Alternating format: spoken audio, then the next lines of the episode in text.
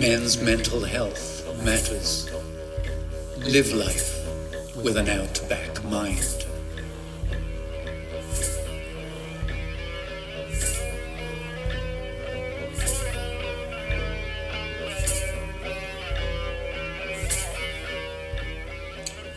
Thank you so much for joining in today, episode 203 with Mr. Paul Barry. Now, some of you may have may know of Paul. Uh, Paul's a well-known strength and conditioning coach. Got lots of skills in, in various areas, nutrition and diet and uh, human movement and so forth. Primarily, he's been uh, a swimming coach, uh, I guess. Um, uh, that's where he's sort of made his mark. But he's also very, very um, well regarded with regards to his ability to be able to understand the body anatomy, uh, the way the body works, the way, the way the body can function better and how that can actually affect our mental health. So, we're going to talk to Paul about that today, but also uh, the impact of performance. So, you know, a lot of athletes or people in, in general in, in life, you know, perform, achieve, uh, you know, get results, but at the same time, uh, there's a there's a payoff uh, with regards to that, and we actually um, become uh, mentally unstable if we're uh, attached to our identity and attached to our money and all the outcomes from it, sort of thing, you know. So, really, really uh, important and powerful conversation to have uh, today around that because, um, yeah, although it's great to achieve things and, um, and get results. Uh, we need to be able to make sure that we can stabilise ourselves so we don't sort of uh, go between the highs and the lows, um, you know, quickly, which is very, very common in um, employment sectors, in professional sectors, in sports sectors, you know, uh, all around, uh, you know, we're, we're, we're pretty much attached to our identities and what uh, comes from that. So I'm sure you're going to enjoy this chat today. If you do, if you wouldn't mind gratefully uh, making a donation to the Outback Mind Foundation, I'd be really, really, really um, grateful for that. Uh, we basically are surviving on donations and anything uh, really helps us. So if you wanted to check out the website outbackmind.org.au, um, you know, if you chip in a little bit, I'd be really, uh, really, really happy, and uh, it'll keep us moving along. So I appreciate it. All right, if you want to give me some uh, sorry some uh, feedback on the podcast, I'd really appreciate that too. Best to email me support at outbackmind.org.au. G'day, Paul. Hey, Aaron. Great to talk to you, mate. How are you, mate? So really we, you and I have already had some pretty deep conversations, so I think it's going to be a good uh, chat today for people listening out there to obviously hear a bit about um, you know your journey uh, as, a, as an individual and a man, but also um, you know performance. Obviously, you've, you've coached a lot of professional uh, athletes, and uh, you've also been around that performance. Um, you know, spectrum your whole life, and uh, you know, I, I always sort of look at the consequences of that. Sometimes there's probably a small percentage of people that uh, that still you know continue on after they've actually become something or someone or being attached to who they are or what their identity is, but actually come out the other side of it, you know, stable, I suppose, because a lot of us sort of go up and down like a yo-yo. And mate, um, be interested to sort of hear a bit about your own journey. I know you're from New Zealand, and you know we've had a chat about your dad, and um, obviously your dad was a high performer, but there was some consequences uh, that come from that. Yeah, no, I've, other than obviously Dad being the closest one to me, where I could see it literally on a daily, weekly basis, um, how driven he was. And then uh, obviously growing up like around sport, it was all amateur, of course, in those days. So I saw the big transition when I played until I actually got into it as a career and then working my way up to international level with athletes and things on it's um, it's been a really drastic change within quite a short period of time, mm-hmm. and um, in my view, in many ways, not for the better. Yeah, yeah. That's true, mate. Tell us a bit about your dad and, and sort of obviously you had a bit of a funny relationship with him, but tell us a bit about him as an individual and sort of what he uh, was able to do professionally, but obviously there were some consequences that come from that. Yeah, so um, it, it, was a very um, strange relationship. Um, with a quick little bit of background in terms of me as a person. So, from a young age, I was very like very aware of um, what I didn't know what it was then, but like just um, energy and how how relationships should be, um, or how things should be in a natural way between people and relationships. So, in that initial part, growing up, you know, for me, it was really easy to make friends, to communicate with people really openly, um, to, to see when something people were doing wasn't aligned with what they were saying and that sort of thing from quite a young age. And on a part of that is that I also I can pretty much remember everything that happened in my life since I was about two or three years of age. So when I was growing up at that age, my recollections of dad were very, he was very much a standard dad that your friends had. Um, but we moved a lot and it took me a while to work on to it. Um, so we moved cities and moved countries and that sort of thing. And um, so dad was in he did, well, he didn't want to be doing the job he, he, he was doing, so he, he was quite resentful about it.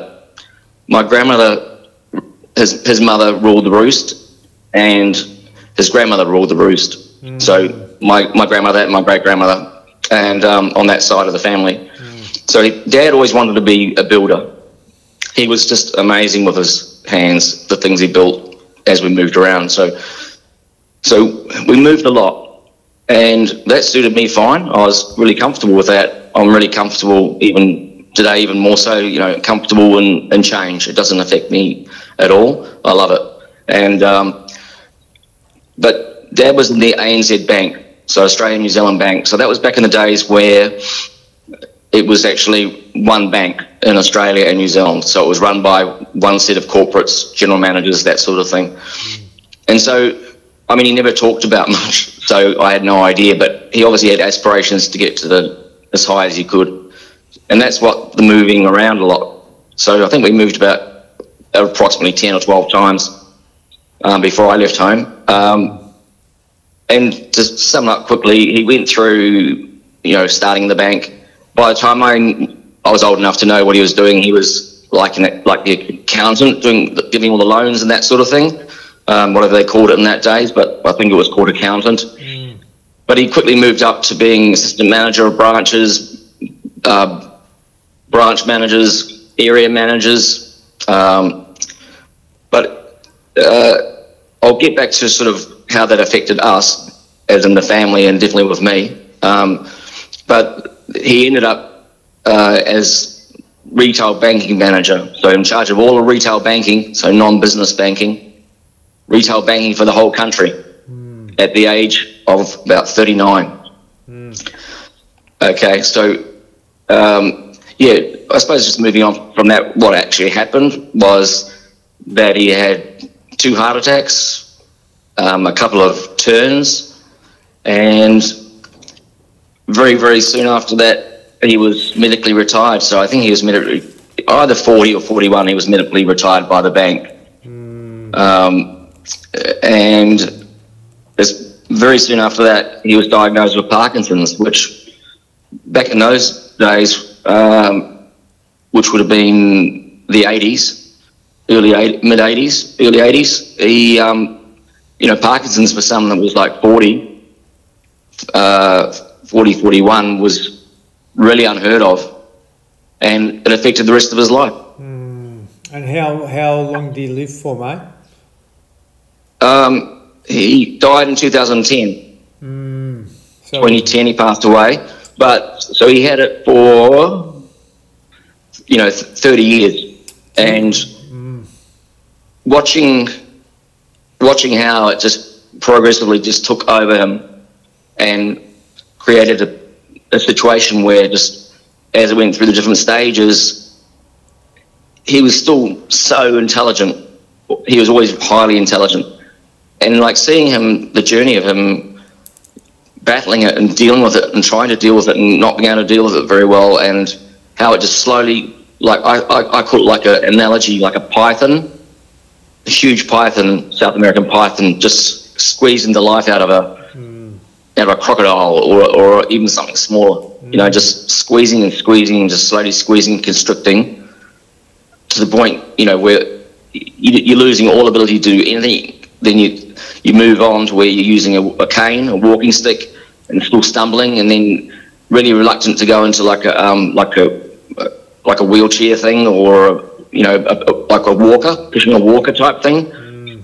Um, and he still he never like it was all internalized. He never really he never talked about it, but it must have been well. I could see it was hell. like you, re- you reckon his job led led to it? Like a lot of the stuff that he was doing with his job led to it, and obviously he wasn't able to do what he loved. He was doing something that uh, his mum and his grandmother wanted him to do.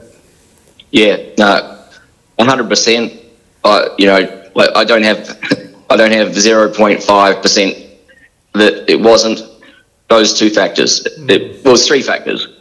One, he he wasn't doing something he loved and he was passionate about. Now, in life, I've experienced doing a job that I was very good at in the corporate world, working with judges, district court judges, high court judges in both countries, um, working, being headhunted into multi, you know, multinational companies, corporate, working overseas with them, all that sort of thing. Now, I was good at it, and at the different times, at different levels and senior management and things, and then national management. I enjoyed it because I was at a very young age. Um, and I was very good at everything I did in those areas. And it was great to have this flash title and a nice card and a car, flash car, and, and these big salaries and things. Um, but it took, for me, I could see eventually, after it sort of started affecting my health, that I was just following the same path as dad in terms of and I can see that with the with the sport that I played, and I, I rep, represented, like I told you, in numerous sports at the young ages, and um, I didn't. I didn't obviously like most people can't. You can't see then that you're really just trying to get your dad's love and approval because he never showed it. Yes. He never spoke about it. He never. I, I never once got a hug in my life from my father. Mm. Until, which I'll come to, which is when I finally confronted him about everything and how I felt just before he died. Mm. Not on his deathbed, but he was about three months before he was. Um, so I don't want to jump around too much, it, but definitely it affected me in that way. Um, so it affected me in terms of how I started performing. my sister was a performer, and my younger sister was a performer too. Mm. All high performance and everything we did all successful in everything we did. So whether it was not so much in relationships, but definitely in, in sport, in academic, um, that type of thing, um, we all thrived. But you know, I, I, my eyes opened to what it was, and um, so I jumped ship and I went to a career in terms of, well, I don't even call it a career, doing what I loved, mm. which is my passion, which is like uh, sport, athletes, performance, performance in a different way. Um, and all the holistic aspects around that and the qualifications I got holistically so that I could work with a person across all areas. Mm. Um, and so while it's got an aspect of performance that we've talked about before, which we can talk about later, um, yeah. But coming back to, to Dad, 100%, he was made to go against what he really wanted to do. Um, but then his natural way of thinking or his way of being, he made more than the best of that in terms of career. Like mm. he, he, obviously internalized and put all his focus into going as high as he could. Yep. Um, he did leave. He did leave after about his first two years and try to come back to do what he wanted. And his mother again said to him, "No, march him back march them back in there. Mm. Um, the other one, which you mentioned, was so um, not being able to do what he really loves and passionate about, and then the secondary part of then choosing to go as high as he could in that, and putting internalizing and, and putting all his effort and energy into that. Mm. Um, not his family. He didn't continue any of his sporting pursuits after the age of probably mid 20s. Uh, everything was focused around socialising, which in the bank is very well known for socialising. Um, and another thing I didn't mention to you, which is really interesting, is he was way ahead of his time in terms of, um, and I don't mean it in a good way, but I, at the ages of seven, me seven, eight, nine, ten, uh, so that's in the um, in the seventies, he would come home and have dinner if he was home. He'd often be away for weeks at a time um, in Auckland or over in Australia on conferences and things.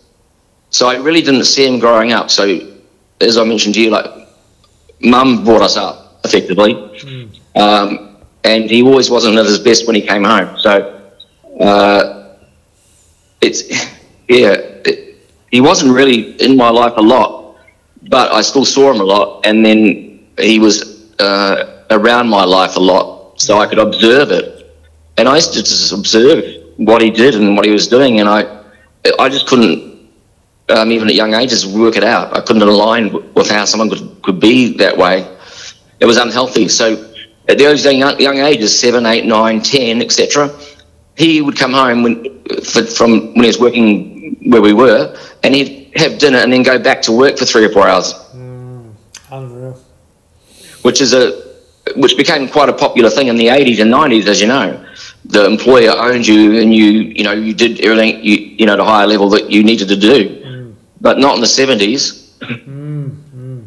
Mate, pretty amazing. Like, um, uh, you, your dad, your dad was like was miserable primarily, and, and he was just trying to uh, outperform so he could get some recognition from his mother, possibly, you know, and uh, and get her approval, and um, that's really sad, to, to be honest. And uh, you know, I think it's common, um, you know, with regards to guys doing stuff that they don't want to do.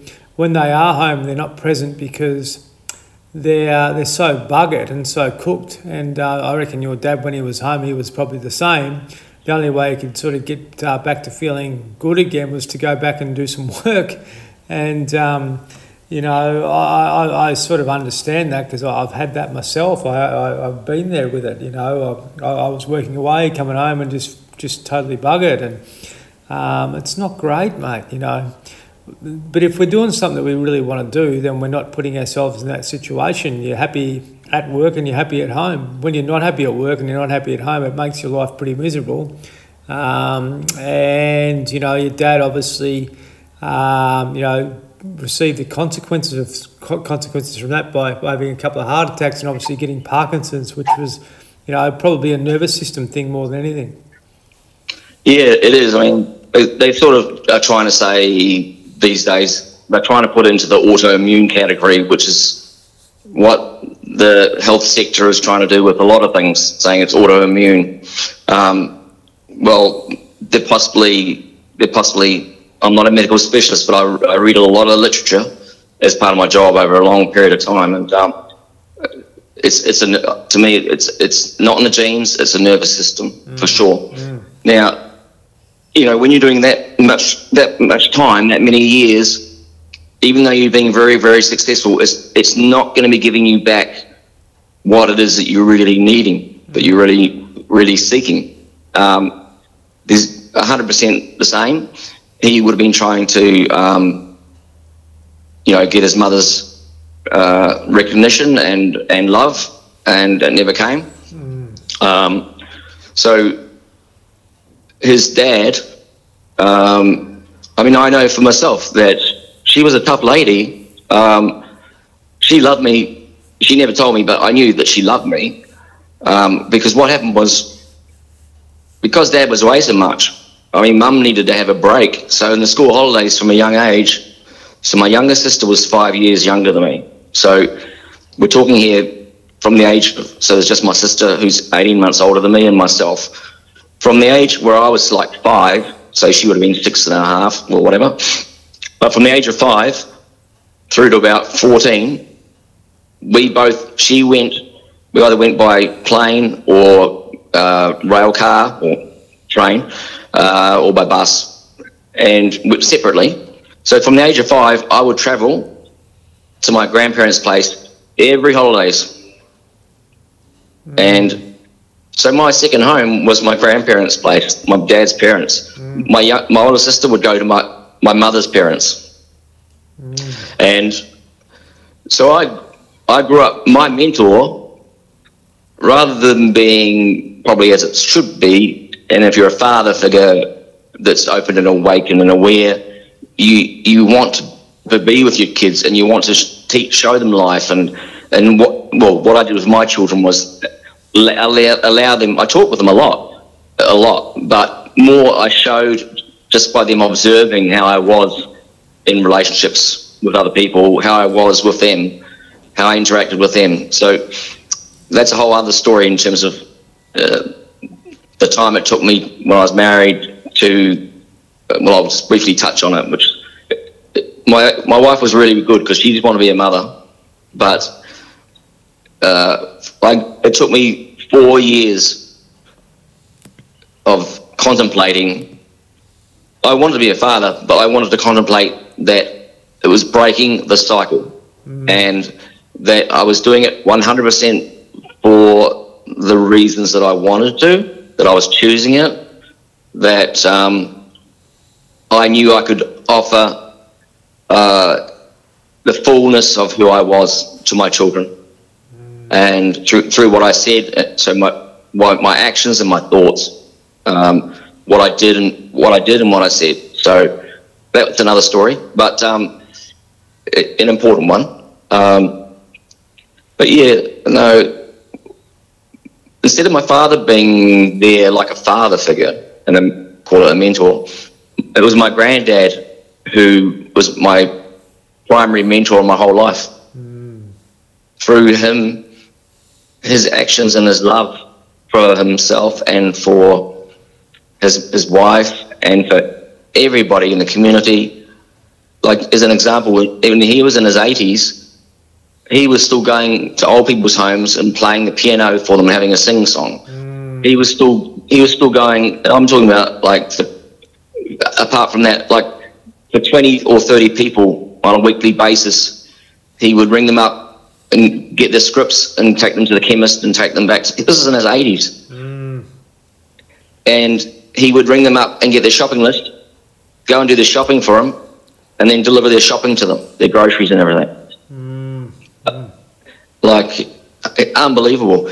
He talks to me about everything I learned about that I then went on to sort of master in terms of taking to another level was was from him. Like how to, you know, how to relate to people, how to have positive relationships that we where you're actually you're giving more than you're ever looking. You're not looking to receive anything. You just you're giving about um, just being in life, just being what we call these days. People talk about like mindsets and authentic and all these sorts of things. He was just naturally that. So between talking with him, I could talk to him about anything but a lot of it was just observation and how he treated me. Mm. It was just, I was just so special, and it like it was amazing because uh, it was completely the opposite end of the spectrum or the continuum.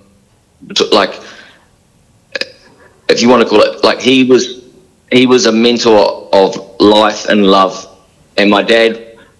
I'm sure he loved me, but he never showed it he never spoke to me. Never physically gave me. He never put his hand on my shoulder. Everything, everything I did wasn't good enough. He would tell me straight out. Um, as we were chatting about one day, like you had a similar situation, like with Dad. Of course, I was a young young fella. I wanted just to help him when he was out doing things or he's doing some stuff with the car in the days where you did your own oil filters and your own spark plug gaps and those sorts of things. And he was building things at new places we were at. I would go to try and help out, and it seemed to be okay until I made the first mistake. I handed him the wrong present, or I um, asked too many questions because I was trying to. I not only wanted to be with him, but I like learning stuff, and I still do. I love I love learning things about subjects I'm passionate about. And so I just wanted to be with him, and he, he just told me to fuck off if I made a mistake. You know, fuck off, go play with your friends. You're better at that. Get away from me. You know. Yeah. Now, when you're sort of six or eight or ten, they, that makes a big impact. Like it really hurts. Um, It's a blow to the heart, mate. Really, isn't it? yeah, yeah, and it can take a chunk of your soul too. Like you, you've got to. Um, one thing that was really good for me was witnessing it and seeing it, seeing the contrast to how my granddad was, and obviously spent a lot of time there because apart from the the holidays, every school holidays, so that's two or three times a year plus the Christmas holidays, like six weeks or seven weeks.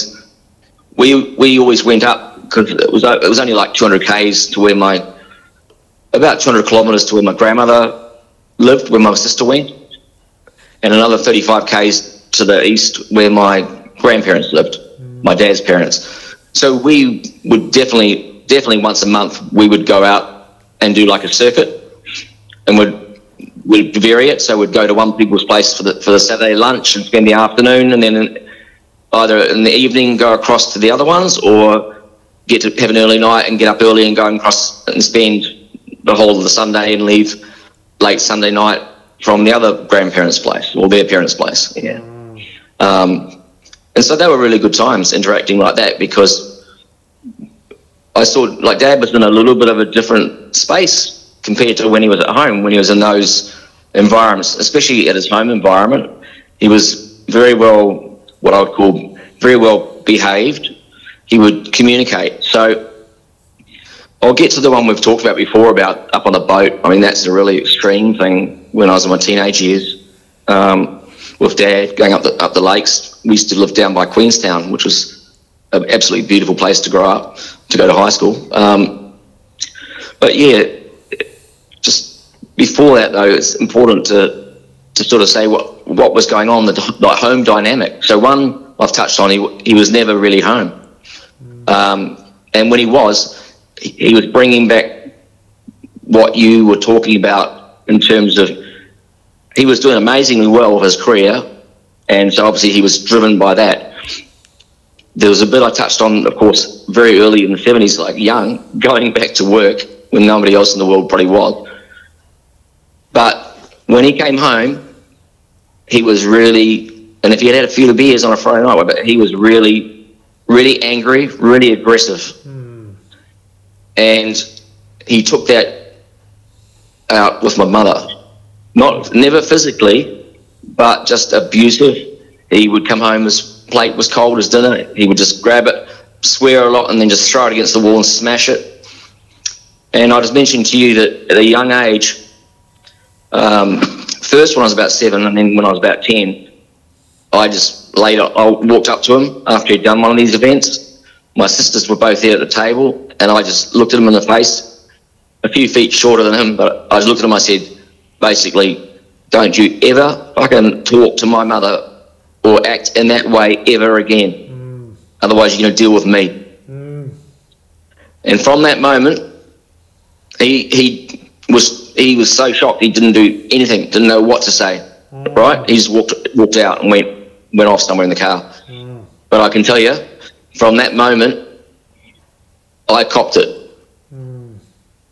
So initially, um, initially verbally, he would just he would treat me like shit, like and just take everything out, his frustrations and, and anger about his situation out on me. So he he was like controlling, manipulating, wouldn't let me do things I wanted to do, um, uh, aggressive, and then it just moved on to where he'd just he- he'd just throw me against walls, punch me. Um, send me to my room, but follow behind me and just throw me against the wall when I landed on the ground, kick me. Like it was unbelievable. Um, and then I was I wasn't allowed out of my room until he said. And sometimes that was like I missed. It might be afternoon, missed dinner, and it was the whole night, and I wasn't allowed to get up till the morning. But the, I just about to touch on earlier. But the, the thing was that um, it affected me, but I I I thought about it, I observed it, and I contemplated it. Contemplated it, which is where you contemplation is where you, as you know, is like it's where you think about something, and then you just don't you don't think, you just feel. So hmm. you're just feeling into it. And I could see from observing and contemplating that it was nothing about me. It was nothing that I was doing. It was all him. And that was something that, that was a very a blessing. And um, I'm always grateful for the fact that that I I dealt with it in that manner and dealt with it in that way and was able to see that I wasn't at fault. It, it wasn't me. It was all my dad. Um, so it was a really interesting, interesting exercise to witness. So um, yeah. So basically, moving on from that, trying to you know, in that process was understanding how could somebody that's your dad, that's meant to be like how my grandfather's treating me. Yes, he's my dad. I'm sure he loves me underneath all this, but he's not showing me. He's not talking to me. He doesn't put his arm around me. He never gives me a hug. He never does anything with me. He, what he is doing with me is treating me like crap and taking everything out on me. But I asked him to. Mm. I was protecting my mother. She did not deserve to be that. She was a she was the one that was basically the mother and father of the house because he was away all the time with work, uh, working long hours, and I was going to stand for that. Um, and I did it without even thinking. It just, I just reacted in that way, um, protecting my mother. So then trying to balance up, and this is why I was, you know, did this sort of contemplation and just because I could see what was going on, but just trying to get in my mind the mindset like observing, seeing these things happening, but just balancing it out because it wasn't a comfortable environment to be in where I did want my dad's love and approval. I wanted to be a son that could interact with him, but he was shutting me out in every way possible mm. physically, emotionally, mentally. And it had its challenges for sure. And so that comes to the one I told you that time, which is just like an unbelievable example. Like all these times, I never felt comfortable with them. Um, I didn't ever feel scared. Um, I had quite a few skills to be able to deal with myself um, in these situations, but the the one to do with um, we used to have a, have a boat. So Dad and I would go up fishing a lot um, up the lakes around Queenstown, and um, it was about approximately 160 to 160 k's, say, to, to, go there. So, as I mentioned, he um, Dad would always was a routine. So, we'd always get the boat ready the night before. So, when I say Dad didn't talk to me, he did speak to me about instructions in an instructional way, mm. like um, you know because there you could have your full license at 15. So um, go, you know, grab the car. So we get the boat ready the night before. So things like you got the rods, yeah, okay. Um, we'll go. Okay, let's get jump the car. We'll go and get some fuel now for the you know the fuel tanks for the boat. So we did do some things together, but there's never any talk in the car. It, and when he did speak about things, it was just instructional. Back the car, yeah, a few more inches, yeah, right, right, and then you know put the boat on, and away we'd go early in the morning. But the whole 160 Ks, not a word was, uh, effectively, we're talking about like hundreds of trips, never a word spoken. Mm. Um, we'd be on the lake the whole weekend from fishing from like, you know, dusk, uh, sorry, dawn to dusk type thing, fishing for trout. Um, and literally nothing was ever spoken mm. except for I'll turn the main, you know, because I drive quite often on the boat. So you know, yeah, okay, slow down, slow down. We'll pull over in this cove here. Um, you know, we'll put this sort of small motor on and start, you know, trolling and just at six k's an hour or whatever it was, and uh, put the lines out, that sort of thing. We'd have lunch and, and a beer. You know, he'd say, "Oh, you know, do you want a beer?" Like, it, but it was just yes, no. It was just instructional. There was no. So what I'm meaning, there was no communication know how's it going at school, uh, you know, how's it going with, you know, your, your girlfriend or whatever it might be. You know, um, I couldn't talk to him about how, his work. He never talked about his work. He never talked about anything. Uh, yet he only ever talked with his friends. So I know because when we were around at friends' places for barbecues or for parties or for which was big times in, in those days in the, in the 80s and things, you know, but the kids would quite often go and then at a certain time we'd all off, go off to rooms and go to sleep type thing. So he had a lot of friends, social friends and things. Um, and in those situations, and some of them had boats, and we'd sometimes go up and we would all meet on, on the same lake and that sort of stuff. We'd all individually do our fishing during the day, and then we'd come together and tie the boats together in the middle of the lake. Um, and in those situations, when there's like eight of us or whatever, and kids that were in my same year at school, because his friends had just happened to have kids in my year at school, so I knew them really well. And so, we, as a collective, we'd all just talk. And if I was talking to, say, a friend of his, Kevin, in a conversation, he was saying something, and then someone else would jump in. And then if Dad would talk about something, and then I asked Dad something about that, he would answer. Like he would, mm. in, a, in a group situation, he would he would communicate because it wasn't about anything like personal. If you know what I mean, it was just about a subject or something that was happening in in the world at that time or whatever it might be. Um, so I saw all these different sides of him. But when we were alone, yeah, no, he he just couldn't communicate, mate, with me. Um, and I never asked him why.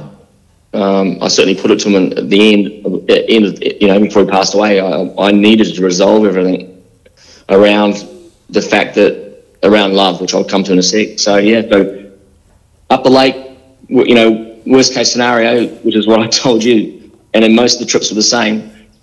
Apart from if his friends were there, just talking about the fact of him talking with me, we would do 120, 140 k's, whatever it was, to the lake. I would drive home because I'd always a few. He'd have a few beers with his friends, or if they weren't there, just have a few beers. I'd always drive home, and the boys with the other, the other from my year, they all did the same. We always drove home. Um, Dad and I, could- on most trips, we'd be lucky if we said ten lines. The trip up, the trip back, two whole days on the lake, ten lines of no relationship talk, but just not instructional, but like, oh, you know, like things like, oh, it's a beautiful day, or that that was a, you know, we- those those fish we caught were really, you know, beautiful, spe- you know, beautiful specimens, or you know, whatever, that sort of thing. Or on the way home, can you stop off at, um, like he had obviously many many clients, you know, and like, so one was like a Willie Willie Watson, and um, yeah, just stop at Will's place, which is about 30 k to home. Stop up there, and I'll drop off the fish for him to smoke in a smokehouse for us. So it was just, it was just, it's still instructional, but it was communicating. Yep. Now, those times where I had to myself, it was like um, really, even though I had all the background of how things had been and how he'd treated me and stuff, it was still a really strange feeling, like really weird, like an uncomfortable, uncomfortable, or comfortable in the uncomfortable, is be more accurate. It became the norm.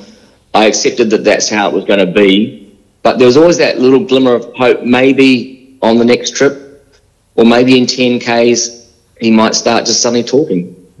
Do you know what I mean? Mm, I do. Mm, amazing, mate. Tell me, geez, I'm, I'm sure people listening to this, you know, some some may not re- relate, but some will, you know, because it's probably happened to them. Do you know the the, the, the intergenerational trauma? Uh, this is where I'm proud of you because you've broken the cycle. But uh, the intergenerational trauma that come from grandma into, you know, into your grandma or you know his grandma into yours and then into him, and you've broken that, mate. There, there's some significant stuff that would have gone on way back when, you know, um, and that's been passed down through the lines and. Your dad never felt he was good enough, I reckon, because uh, of what his mum did to him, you know but you know, full credit to you that you've been able to recognise uh, the issue and be able to have have compassion with the issue uh, or for the issue. Um, now, if your grandfather hadn't have come along, you would probably be angry, and we wouldn't be having this conversation today. Yeah, no, I mean, everything flows through in life. You know, everything flows through for reasons. Um, you know, I've got no doubt about that in terms of how things connect and interconnect and that sort of thing. My life could have gone in a very different direction. Um, I was fortunate. I had definitely, uh, you know, obviously having my grandfather to be a real influence and mentor, um, which showed me that there was a completely different side. Um, and I was naturally, and we all are naturally, because we just have to think we are all like that. Because you look at any baby's eyes, and all you see is love. Yeah. People may, may not always recognise that, and most probably don't recognise that. But that's why people look at a new baby and pretty much go, ugh, you know? Because what you're looking at is being reflected back to you is love, Yes. just complete love. Yeah. Now, through life, things which can be through, you know, uh, family, through friends or their parents, or through schooling, we all know these things. We are changed and manipulated into ways of rules and regulations, and this is how you have to think, and this is how you have to do, and this is how you learn a subject, and you need to learn exactly how we tell you, and you do it as per the science book. Everything in life is trying to, uh, well, majority of things in life are trying to, you know, um, Program you. program us from like everything from like you've got to save yeah you got to like banking you got you save your money you got for a rainy day type there's we could sit here and talk for like three days and just keep giving examples of how the world is set up to um, manipulate program um, assimilate you into a way of being that's not you um, and I went through these same systems like most of us did. Um, the thing I had was the initial one of the things I talked about was from a young age, I was very aware of something, um, which it wasn't until later on I sort of could work out. Was I was very aware of who I was and what how things should be, and um, so what I did was, whether it was with my uncle, who I never talked to since, or he's never talked to me since, uh, like at the age of seven, my dad's sister was over from England. She lived there. She's been in England since she left school with her boyfriend, and I've been there over 60 years or whatever it is now. Um, but it was the first time I was going to meet my cousins. So they came over for Christmas.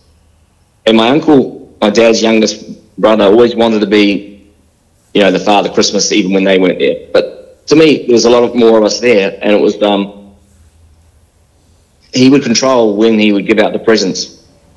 Now, as we all know, like kids, they're up at first crack of dawn and or before, and they want to, you know, presents are big time to them when they're five and six and eight and that sort of thing, seven. So on this one here, like, had my cousins there for the first time. We're all seven, around the age, seven, six. And um, well, obviously all the family and everything. And here's Greg, nine o'clock, ten o'clock, lunch. Okay, and he's not wanting, he's not, he's not giving out the presents. Now, us kids were pretty well behaved, so we you know, no one was really saying much and that. Actually, it was before before lunch because um, that was we're going to have lunch and we had it outside with umbrellas and nice sunny day and you know all that sort of thing. And um, I, so people were starting to move out, you know, putting dishes out there and starting to move out there and taking their drinks out there and that sort of thing. But I, I, I saw him there by himself. Uh, so I'm seven years of age, just turned seven, and I, I just went over to him and I said, I said, Greg, well, I said Uncle Greg probably, Uh, you know, Uncle Greg, I know what you're doing, and I don't like it, and it's not fair and it's not reasonable, you know, and just said, what's the problem? You know, Luke and Sam and Mary and that, for the first time they're over here, first time I met my cousins, and you want to be Father Christmas and you're not bloody being it. Mm. he told me, kids your age should just shut up and not be heard, piss off. Mm. And we never talked again. But mm. that calling out, I started that on my very first day of school. And so whether it was a teacher, if, if I saw something wasn't, well, I should say, I suppose, uh, depending on astrology, how what you think about it, but I'm, I'm a Libran. Librans, I very much am a Libran. So with the scales. So it's about justice and fairness and balance. And that's a place quite, quite big in your life.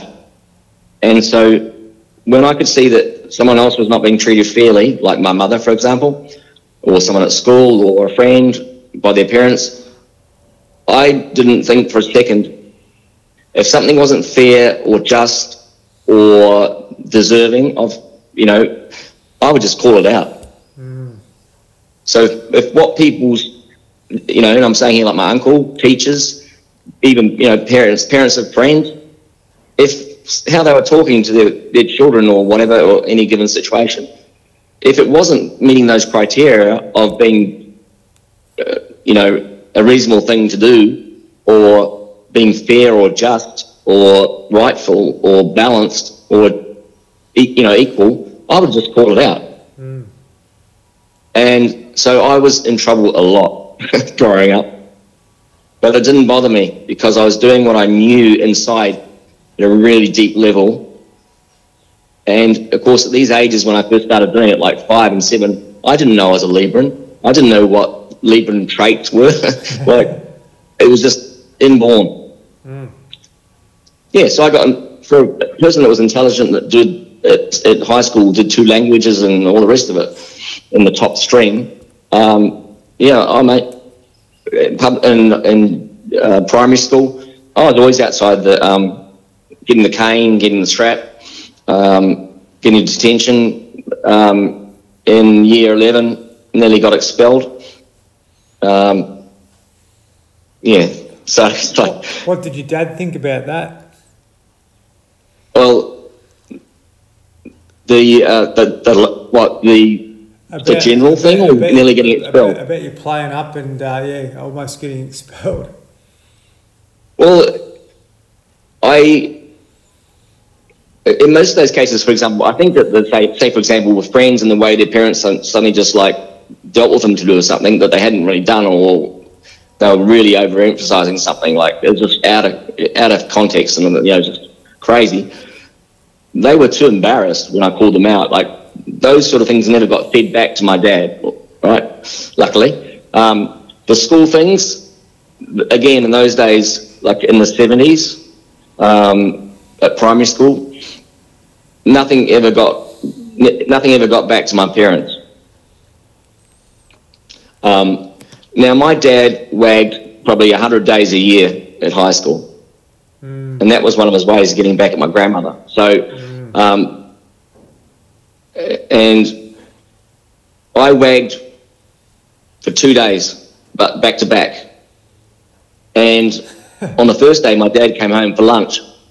So I made up a story about had the afternoon off because of the cricket team and we were going to have a practice later on and all that sort of stuff, um, which wasn't true. Um, but the second day, the school rang him and said that your, your son and his one of his best mates, David Taylor, um, have been away for two days. And on the second day, we went at our place because David was there when Dad came home for lunch on day one. Day two, were at his place listening to a lot of Beatles records and playing soccer in the background. Out in the back, he was an Arsenal supporter. He was from England and playing soccer and anyway, having a good time. I think it was pretty cool to have two days off school. And then Dad's car rocked up when we were in the house and we went in and hid. And he was beeping his horn and he was smashing on all the doors and windows and said, Come on out, I know you're in there. Anyway, he, it was like so contradictory because he just put us in the car and took us straight to school and to the principal's office and demanded that we be given like a week's a week's like detention of some sort that was embarrassing to us. Like he specified it out. So him and I were really well known in the school. We were in all the you know re- represented the school at the top teams in cricket and soccer and that sort of thing. Um, I was head control, head court patrol for all the courts and that sort of thing. We were known by lots of the girls and you know guys around. We were sort of high profile, but in a cool way, just being ourselves. And they made us weed the gardens that were not like at the front of the school. We were made to weed the gardens for a week in our lunch break. Gardens that were around all the big quadrangles and all where most people hung out at lunchtimes and things. Mm. Like, yeah, he had, he had probably worked in the five or six years or whatever, five years, he was four years, he was at high school uh, or college. He probably wagged, you know, 300 days. And I'd mentioned to you, like, he was very, very, very talented athlete. So, like, he could run the 100 yards in like 10 seconds. Um, he represented at rugby and, like, played in a rep team that played in a pre the pre-game before the All Blacks versus South Africa. Mm. Um, uh, and then uh, that was rugby. What was the other thing I was going to say? Um, yeah. Oh, yeah. He was first 15 rugby captain. So um, they they were always in trouble because they would, they would follow my dad. And he would just do, if the school said to him, because he went to a private boys' school, like, you're not to go to this party. That's like I said you, like red rule, red rag to a bull, right? So of course you'd go to that party with the whole team. yeah. So they would all end up on the stage at the next um, school assembly, getting six of the best or twelve of the best, mm. and he didn't care. You know, he, was he was a rebel. He, he, was he just did he just did whatever he wanted. He was a rebel, and uh, and obviously, um, yeah, he was rebellion uh, rebelling against his mother. I reckon, yeah, possibly, and um, right, but, yeah. But he James actually, James Dean, James Dean, you know, mm, rebel for a cause. Mm, but you know what happened, mate, is he uh, got into adult life and and just uh, probably lost his way a little bit with mates and everything, and then it all become about attachment to his status of his job and and. Um, his uh, his achievement and just just keeping going on that path. You know, it's such a bloody a shame and a waste of life that he um, that he you know did something for twenty years or more that he was miserable doing, and then he uh, sort of obviously got sick from that. You know, it's just a a crazy way to bring bring up a boy, uh, but also to live your life, isn't it? Because why the hell would you put someone through private school and, and pay all that money and then have them come out the other side miserable? Uh, at, at the same time, you want to try and have the individual thriving in this life where they love their life and they love what they're doing and they love themselves more importantly, you know. It's so hard to love yourself. Your old man didn't love himself, you know, I'm sure, because um, of what he uh, what he ended up um, doing professionally, and obviously with uh, the way he treated you and your family and, and that sort of thing. And you know, that's where we've got to start to turn a thing turn things around now, mate, because we're we're so distracted and distant. And you look at, as you said, like a baby. Um, they're, they're pure love, and, and really that's what we're meant to be here, living in that realm as much as possible. But we're just getting programmed and distracted from that too easily and uh, and that's where we're getting out of line as humans, and that's where we're having all the issues that we uh, we possibly have. Yeah, no, uh, hundred percent. Like, um, it's very clear that we come in as this is how I see it. We come in as love, and you know, one of the big questions people ask is, you know, why are we here? Well, in my experience from observing life being to 30 odd countries, living in other countries, living, working in three countries, um, meeting a lot of people. And I, I love having a chat. So I talk with people. Um, and I've asked a lot of questions. And I, from what I've observed and what I've internally in myself, what I feel in terms of energy and um, it was really natural for me to, to continue that loving thing. So um, we come in as love, and to me, we're meant to, through these distractions and through these different things and systems that are in place in school and families and all that sort of things, is to come back to that love. We don't have to go and find it. It's never gone anywhere. It's it's inside us, and it's just coming back to that love. And then from coming back to that love, no matter what's going on around you, then being able to express it. So, firstly, you see it in yourself, you acknowledge it, and then you express it out to the world, to everybody, in everything that you do and say. So, in all your actions and your thoughts, you just express it out. But we can't express out love and say, love you, love you, miss you, love you, when you aren't love yourself. Yeah. So you never not love yourself, but you've got to acknowledge it and accept it.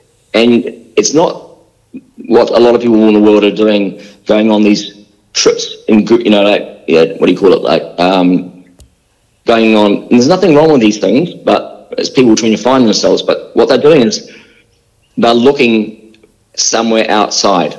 They're going to spend a, a, a month on an ashram in India with some some guru. Now, that's all good. People want to go to Japan and walk around this thing that people did thousands of years ago and push prayer things. You know, good on them. Um, you know, anything that you're on a path doing something that's constructive towards trying to find who you are, and because we're all seeking love. So, but the the shortcut, because I've done some of those spiritual things, not the guru things and that, but like I've done a lot of work from when I was we were talking about this one day, and um, I proactively started working on myself to to uh, sand down all these things to do with and deal with and finalize these things to do with um, what happened with dad and those sorts of things. So when I left home when I was like 19, that's where I did all the sandpapering and the fine tuning, and I'd go to workshops on this and that, and um, you know, we would do exercises sometimes, say to do with like anger, but you know, hitting pillows and talking about it in a group, and then hitting pillows and things. But I didn't have any anger. Um, but I would have, but I had an amazing granddad. Yeah. Um, and and with hi- him, him as mentoring and seeing him so regularly, and he was just so, he was consistently the same every moment of every minute of his life. Um, just touch on that, and I'll come back. But I had to give the eulogy because my dad had Parkinson's, so he couldn't travel to New Zealand from Australia because we all live on the Gold Coast, and um, we have done for like 30 years. But um, I had to give the eulogy at my grandfather's funeral. Now, the night before, um, I was, uh, you know, I was out with a few of my cousins and different things and playing pool and they were having a few drinks. Like, I don't drink, as you know. Um, Haven't drunk since 2004. Never smoked, take drugs, never, none of that sort of stuff. Um, and I thought I had this, you know, next day was going to be the funeral, and I thought I knew I didn't need, like I am now, I don't need notes to speak. I can talk for days if needed, you know, no problem.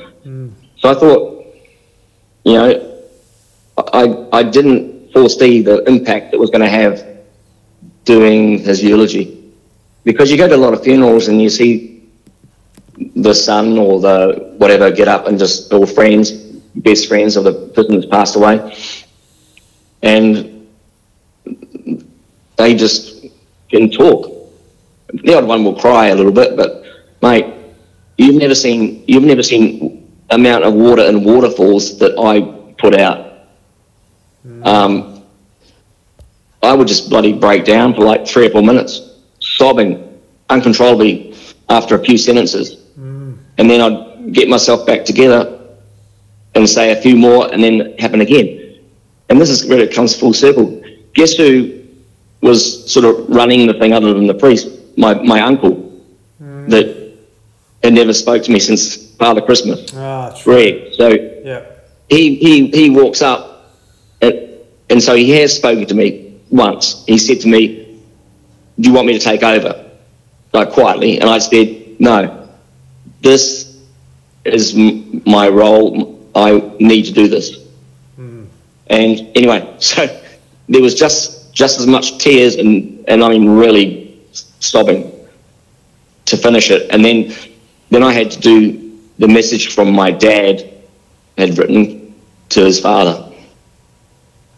And I got it out, but it was just, it was the same, if not more. Like the feelings that I went through in that 10 or 15 minutes were just unbelievable, but so healing. Oh, mate, no doubt. It's bloody incredible. You know, geez. because I wasn't going. Yeah, I was no way I was going to let. Everyone knew in, in the town, like there was thousands there, people outside. Uh, there was everybody knew what he had done, but I wanted to emphasize how much he had done for everybody, and how much of an impact he'd had on my life, and I was not going to let that moment be uh, not stated and not set out. Mate, Yeah, so um, crazy, man, Oh, crazy. mate.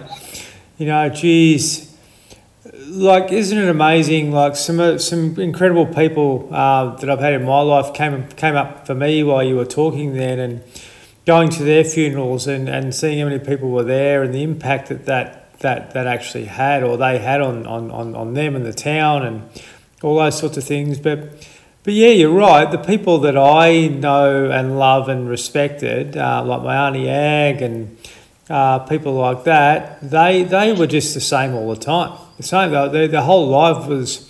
It's like their hearts were open, you know. Uh, whereas you had, um, you know, you had uh, blows to the heart young, and your dad's had some significant blows to the heart. But like your grandfather's heart was open, and and that just uh, radiated out into uh, the community and to, what he was doing. You know, he didn't have to think twice about some of those uh, things that he used to do for other people. It just happened naturally, and I believe that's how we're meant to be operating as humans. You know, we're actually meant to be doing things to support and acknowledge and uh, cherish cherish each other. You know, but we've just been brought into this world of programming, as you said, or as we discussed, that takes us out of that alignment, and that's how they can get control of us. You know, by by putting, by putting us into fear and uh, shame, make made feel shameful and guilty, and all those sorts of things, and uh, which is taking a human away from the way we're, we're naturally meant to be. And if, if you can show another human those those attributes, then it usually reflects back at you. Yeah, no, definitely everything's mirrored, um, it, and it's hundred percent that we're we're love. And what are we here for? To remove. This is this is breaking it down to just a few words. We're, we're love. We're born love. We can all see that in other in children and babies and how they play, how they interact. In the majority of cases, um, here is what in a broken down short form words. We're here to remember that we are love. Now, the, the quickest way of doing that with things going on in your life, with just because of the way things are set up to distract us, to control us, manipulate us, is by even if you have to fool yourself, try and do your best to be loving and focusing on other people, doing things for others. Mm. You can start at just small things, but the more that you distract yourself by doing things for people uh, that are loving, that will automatically come back from them or others, and it will come back from yourself to start being that way towards yourself. Mm. And that is how you break the patterns. Mm. Mm. But remembering the, the the best way energetically is remembering that you are love. It's not out there; it's in you. No matter what's gone on in between, from when you were young or when you're young, it's still there. It's it's just hidden below all these layers of scrub and bush and leaves and things that have fallen down. Yeah. Yes. Yep. So, like people talk about the onion and breaking it down, inside the middle of the onion or the orange, in the core there, the essence of you and everybody, equally, everybody, is love. And to connect with it You simply have to remember that that's who you are. Mm. Oh, mate. and then connect with who connect with your essence and then express from that in your thoughts and your actions and behaviors. If you can do it with yourself straight off the bat fantastic. It only has to be in the smallest of ways. End of the night before you go to bed just acknowledge how awesome you are how, how loving you are and as I say, it, it can be just you don't even have to even feel it, believe it. Like just do something. Do you know what, mate? Like So, so is, Yeah. isn't it hard for a man to do that? Like, like we've just, as you said, like I I remember, like personally, like coming through as a young boy and just um, having that sort of, you know, smacked down to me. Um, you know, not not so much literally, but just through the education system, like being kind and compassionate and, and nice and that, and, and school really hardens you and toughens you up and. Uh, maybe that's not a good thing. It, maybe it is uh, to survive in this environment that we've, we've actually created. But at the same time, it doesn't matter. We, you're, you're dead right. We're all the same when it comes to that. And, um, you know, we've got to constantly remind ourselves that's what it is. You know, we're not, we're not, know, look at what the church um, teaches like this little baby's a sinner. And all these sorts of things. You're like, how crazy Yeah. is that? Like, how crazy could you be coming into this world like uh, uh, with a with a with a label of something, you know? Uh, because it's so much beyond that. And um, yeah, I remember going through school and just always coming back to that that sense of feeling of love and and that within myself, but. Eventually, you, you, you give in and you just got to play the bloody game. And um, uh, we're going to come back to that at the end of our lives, you know, no matter what, all of us. But I suppose the, the quicker we can actually start to reach that now, uh, then the more fulfilled our lives would be, uh, our, our lives will be. oh, there, I, I definitely, I definitely had my crazy periods doing things like, think I told you about it when I laughed the other day. Uh, like my dad was a, a, a rebel in many ways. So James, Dean, mate, my dad had so many occasions where he, he was going out with two girls, and this is like back in days where it wasn't really done. Just like he went back to he went back to work in the seventies. Mate, he was terrible at- through school and and before he met mum and that. He had had two girlfriends in different towns. He'd had three girlfriends at the same time. Mm. And I was saying to you, like, you know, I don't know if it's genetics or just because I didn't know that until mum told me about it and we were having, because mum was fantastic, totally different. Like, you could talk to mum about everything, like anything. Mm. Like, on my 15th birthday, like, my mum went, in those days, you could buy like a crate of beer. Remember that? Crate, crates of beer? Yeah. So they'd have tallies, yeah, and you get 12 in a wooden crate. And she said, What do you want to do for your 15th birthday? And I said, I'm just going to have five or six of my best mates around. Would you be able to, would you be able to go and get us a couple of crates of beer? now, my mum was a, both my parents were, and this is talking just briefly about religion, which is mm, not good, but they were, I was brought up, they were Catholics, their parents were Catholics and went, you know, were on the treasury and did flower arrangements for the church and all that sort of stuff. I went to a Catholic boys' school. But, mate, I was a rebel because uh, at the age of, of, a lot of things happen around the age of seven, and it's interesting because seven's been a number that I've really associated with in my life right through till today. When I was seven, we in the Catholic Church, so that you get christened, baptized, yeah, that sort of thing. Then you do a thing called a First Holy Communion, and the boys and girls do it together, and you get dressed up in like nice shorts and a white shirt and a, you know all this stuff. The girls wear a veil and all that stuff. And it, it, it's a, it's a ceremony so that the communion and the host that the priest hands out and puts it in there, you know, in you, you, you know on your tongue and you, you eat it type thing, the body of Christ hmm. and the wine, that sort of thing. So we're having to do all these extra classes and things. Primary school, I didn't go to a Catholic school. I was having to go out for two hours and you know, go and learn about this and that and Noah and all the rest of it and all these stories. And I just said to mum and dad, I said, I'll do this first Holy Communion, but that's it. I'm not going to church ever again after that. Because we went as a family. You, you get to laugh because I'll tell you, when I, when I say something, I always follow through on it. And um, so there was, in a way, a little bit of stubbornness to do that, but it was stubbornness from a point of view of love and doing only what I could in life. Um, and Dad was right when building the walls and that sort of stuff. Go and, go and play with your friends. You're fucking good at that. Why? Because I used to, weekends from dawn to dusk, man, I was gone. Playing sport, this, that, the other. We'd go and go and play tenpin bowling, and we'd go and do this, and we'd go climb a bloody mil- a hill, like a mountain type thing. You know, like I was gone, Ch- chasing frogs and bloody tadpoling and just everything.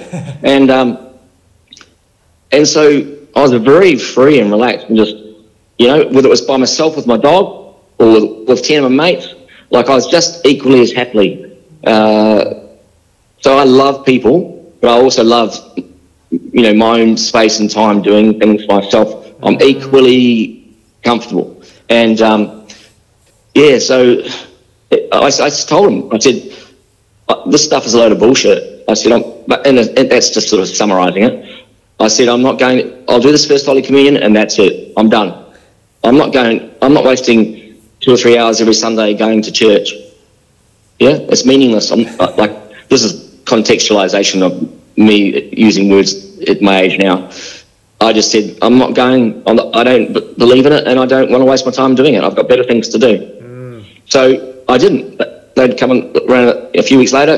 Okay, we're going now. Get ready. I said no. I told you. I've done the first Holy Communion. I've done the clip that I said, and I've told you what is happening. And so they started a bit of a protest, but I didn't go. Then the next time was a bit of a protest, but not quite so much. And within about two or three months, the whole family stopped going. Jeez. Fair dinkum. They actually saw, Yeah. saw the bullshit as well. Yeah, yeah. But uh, you know, when I said it, I was doing it what I needed to do for me. Now that then had repercussions, which I didn't bother me or not. But fantastic that it did. But yeah, the fundamentals of life, and the sooner people can see through the illusion that is created from family, friends, friends of friends, school systems, control systems that are set up by the system, the elite, and that sort of thing to control and manipulate life, and keep putting more and more distractions to keep you. What are they doing? They're trying to keep you from seeing who you really are, connecting back to who you really are. Yes. Yep. And this whole new 90s and computers and all this stuff they're doing and all this Instagram and all this social media stuff and everything else, it's all designed to keep people stuck in being who they aren't. Mm, mm, mm. So all any person needs to do is recognize, just contemplate, have a look, listen to what we're talking about, have a look out there, and you'll see the hundreds and hundreds of systems they've got set up from young to change you from who you really are. Mm, mm. See it for what it is. See it, have a think about it. So contemplation. Think about it and then feel into it. The feeling into it will naturally start you on a path energetically of bringing you back to who you are. You don't even need to read 50,000 books. You don't have to even go to courses. You don't need to. It's as simple as recognizing that that's not who you are. Okay? Your, your love, so we'll call that white, your love, everything else out there is a distraction. It's black. It's to keep you from remembering that you're white. Yes. And I don't mean in terms of race or color. yes. Um, the sooner you can do that, you can then have a life that is just unbelievable, That where you can live. Go ahead. Yeah, I was going to say where where you can live every moment, and yeah, there's fine tuning as you're going along that process, but you, you very quickly, if you put a little bit of work into what we're just talking about, I'm just saying, very quickly, your every moment of every day is just joy and interacting fr- from love. And it's just like my granddad, it's just, uh, you're open, your heart's open, and everything is just fun and enjoyable and um, easy. Mate, that, that, that is beautifully well said, and, and you did right. Star Wars taught us a lot, didn't it? The light and the dark. Um, Yeah. Certainly, and that, that's, that's, that's played out throughout history with regards to, to that. And you're right, you know, we are born with this lightness, uh, all of us. And I've seen some amazing results with, with guys I've, I've worked with that have been in the dark, that I've been able to bring them out and show them what what the light actually is, and um, it's it's pretty simple, but it's so, And how, it's how it feels, Aaron, how it feels. yeah, that's right. Oh, incredible! Man, uh, Go ahead. you don't need alcohol or drugs or anything like like not that I've had them, but like yeah, the, the feeling is just alive, vibrant, um, because it's free energy, mm, that's true. um, and um, it's it you know it's oh the the, the difference like it's like it's the old expression like it's like light and day, Yes, Oh, that's sorry. right. Yeah, day and night. Day and night, yeah. Well, uh, you look at uh, you look at the Tao and what the Tao teaches, mate. It's it's all about the, Yep. the, the polar opposites and things like that, you know. Uh, and yeah, if you're living too much in the one, then yeah, you're going to be out of balance physically, mentally, whatever it actually is. And the way science has complicated things these days, but it's actually given us given us um, the ability to get distracted away from the truth. You know, where we're always Yeah. searching to try and attach to something uh, which is going to give us a reason, but the reasons are fundamentally always there. You know, and that to get back to that that space of. Um, of finding love, which you know I even I, I, I find hard to do. I always criticise myself. You know, even in meditation, even when I'm working out in the morning, where I should be enjoying it, I'm always like I could be better, I could be faster, I could be, you know, stiller, I could be, um, I could be, uh, you know, more more um, present, all those sorts of things. You know, there's always this judgment thing going on. And that's that's only a small part of your brain. That judgment there is uh, is there to, to protect us, but really it's getting overutilized. And, and I think the education system's actually like um, really highlighted that, where we're actually attached to that rather than actually using it as a tool that's um, hardly used because we're so content with our, our being that we don't need to be judging or judging anyone else.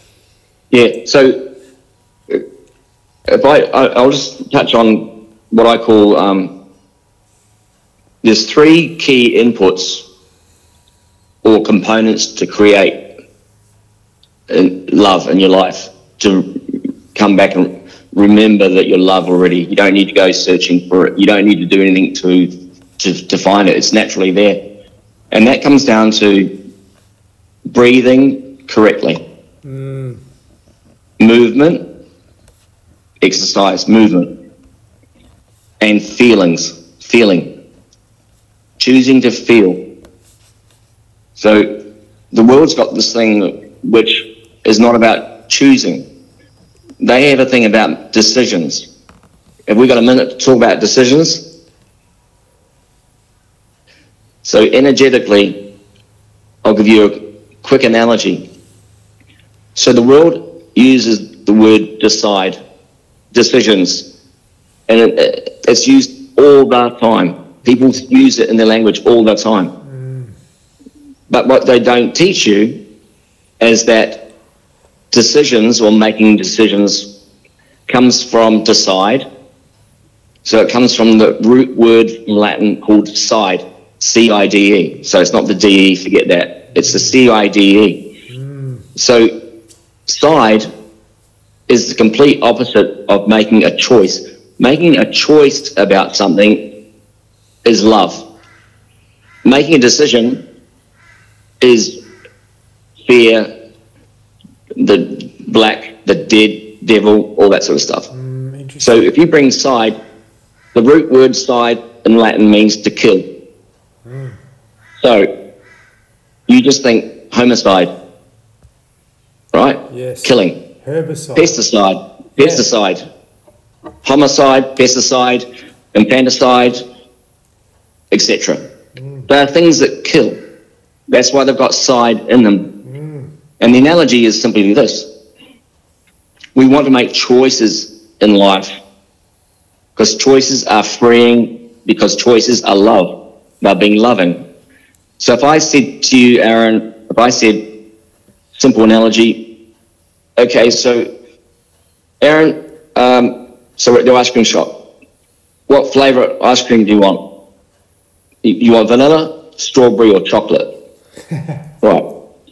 And then if I say to you, you go, you go to me, chocolate, and I, if I then say, why did you go with? I won't use the word choice because I'm not. Yeah. Why did you? Why did you go with chocolate, Aaron? And you, if you've done it from a decision, you'll say, well, I had I had strawberry last week, and I, it made me feel a bit sick. The last time I had ice cream before that, I had vanilla, and I tend to go with vanilla. So I thought I'd be a bit different and have chocolate. Okay, you've given me a story. Okay, because decisions, what you're doing is you're killing off things. So let's bring in a house. You're looking at five houses to buy. You sit down there with your partner or whatever, or your friend you might be going in house with or whatever, and you go, well, this one had a bigger backyard. This one had oh, uh, da da da. This one had a pool. So you, you, you're killing off this house, this house, this house, this house, this house, and you come up with this house. So you've made a decision. Uh, well, good on you, but it's not love. because you can, anytime you can give reasoning to support something, or if someone asks you a question of why, you know automatically you've made a decision because you've killed off options to come to one. With choosing, I say to you, Aaron, why did you buy that house or go for that house out of seven you looked at? Why did you go chocolate? You just say to me, because I chose chocolate. Hmm. No story required because it's love. Yes. There's a lot in that Yeah. to yeah. contemplate. Yeah, agree, mate. Absolutely. Yeah, it's we want to be loved by making choices, starting with yourself, to remember that you are loved, and then to express from that. Um, So, and um, for people that you know, we've all been through traumas. Everyone to grow and develop. One, it's fastest if you go to understanding that you're loved and remembering your love. But we've all had traumas in our life at different levels, and some people can deal with bigger traumas, and some people can't cope with other traumas. Um, but the thing with trauma to remember, and this is the psych, the well, from studies in psychiatry and all the rest of it, and trauma specialists in the world, is trauma isn't it's not what happened. It wasn't. It's not the car crash. It's not how your t- father treated you. These things are traumatic, but that's not the trauma. The trauma that you need to work through is the story that you create about what happened. Mm, mm. It's not the rape. It's not that your father beat, beat you up. It, it's not that um, a girl that you loved very much and were in a relationship with or married or whatever cheated on you. That's the event. The car accident's the event. Being raped by by a, a priest is a, an event. The traumatic, the trauma of that event is the story that you build up and create in your mind about it. Yes. Yeah. And that's what needs to be healed, not Yes. the event itself. yes. It's it's the story that you've created around it. That's true. Um, mate. Absolutely agree. You, you go into a shop and the story gets created from there, and all of a sudden you you you you you're stuck. You're stuck in that story, aren't you? You know, to be able to have compassion for the event and why the event happened kills it straight away. So, you know, the person that's done the wrong thing to have compassion for them you're putting the fire out, but as soon as you get stuck in the story, then all of a sudden that can stay with you for the rest of your life, and you'll never, never leave. It'll never leave you. You know, it's such an That's interesting, right. interesting one. Mate, we're, we're running out of time, so better, Oh, better go. We're gonna have to do another one because uh, we never really touched on um, you know strength and conditioning or fitness or anything like that either. So um, you know this this this is a profound conversation about about the important things in life. You know, all the other stuff's superficial, but if we can get back to the important thing of uh, loving ourselves and loving uh, other people and the lessons that have been learned from your grandfather and, and yourself and and you know hopefully this gets um, this gets shared far and wide this podcast because the more people can listen to this they'll actually start to realize that within themselves Yeah, no, for hundred percent. I'm, you know, as I've said, I've got plenty of other stuff, and then there's the, the, obviously the sports stuff and and what's going on there. I mean, same things going on there. Sport is sport at an elite level is a distraction. mm, that's right Uh, yes yeah Yeah, yeah, and um, there's pe- a lot. I've worked with a lot of international level athletes from the national teams and all that sort of thing, and the same things going on there as what my dad did. Yes. So yeah, you're dead right. Yeah, you're dead right. Absolutely, mate. Yeah. Yeah, you, Okay, get, yeah, get to the end so- of the line, you're cooked, and uh, then you lose your identity, and uh, and then you go up and down like a yo-yo for the rest of your life. That's right. It's, it's it ruins your life and ruins other people's lives that are that are close to you or attached to you in some way. Um, but as I said, yeah, no, I'd love to come back anytime and um, chat more. Sure will. Now, if anyone wants to get hold of you, they can reach out to me, and I can put them in touch with you. But you're on LinkedIn, Paul Barry. There's probably plenty of Paul Yep. Barrys on there, but uh, they'll find you. Yep. Oh yeah, um, yeah. I, I, in Australia, I usually come up pretty much at the top there. Yep. Um, if they don't, if they're not on LinkedIn and they want to know more about me, they can just Google Mhm. um, just the swimming part. So if they Google Paul Barry Elite Swimming Coach, that will bring up first six results that come up out of four billion or four trillion or whatever. they're all me. And the very first one that comes up, if you Google Paul Barry high performance swimming, the very first one that comes up is they click on that, that's straight to my LinkedIn profile, Perfect, mate. which is really extensive. Good work, mate. This is about time out, so really, really appreciate the chat. Very, very deep, powerful conversation. We're going to have many more, so uh, hopefully the listeners enjoyed this. And um, yeah, mate, so grateful for the conversation. So, uh, so important and powerful. So I hope a lot of people will uh, get a chance to listen to this one. Yeah, that, that'd be great. And um, obviously, always grateful and gratitude for the opportunity to um, communicate with you, Aaron. Like, always enjoy, love talking with you. And um, and to whoever's listening, you know, namaste. Uh, be strong and uh, yeah, remember who you are. We can all do it.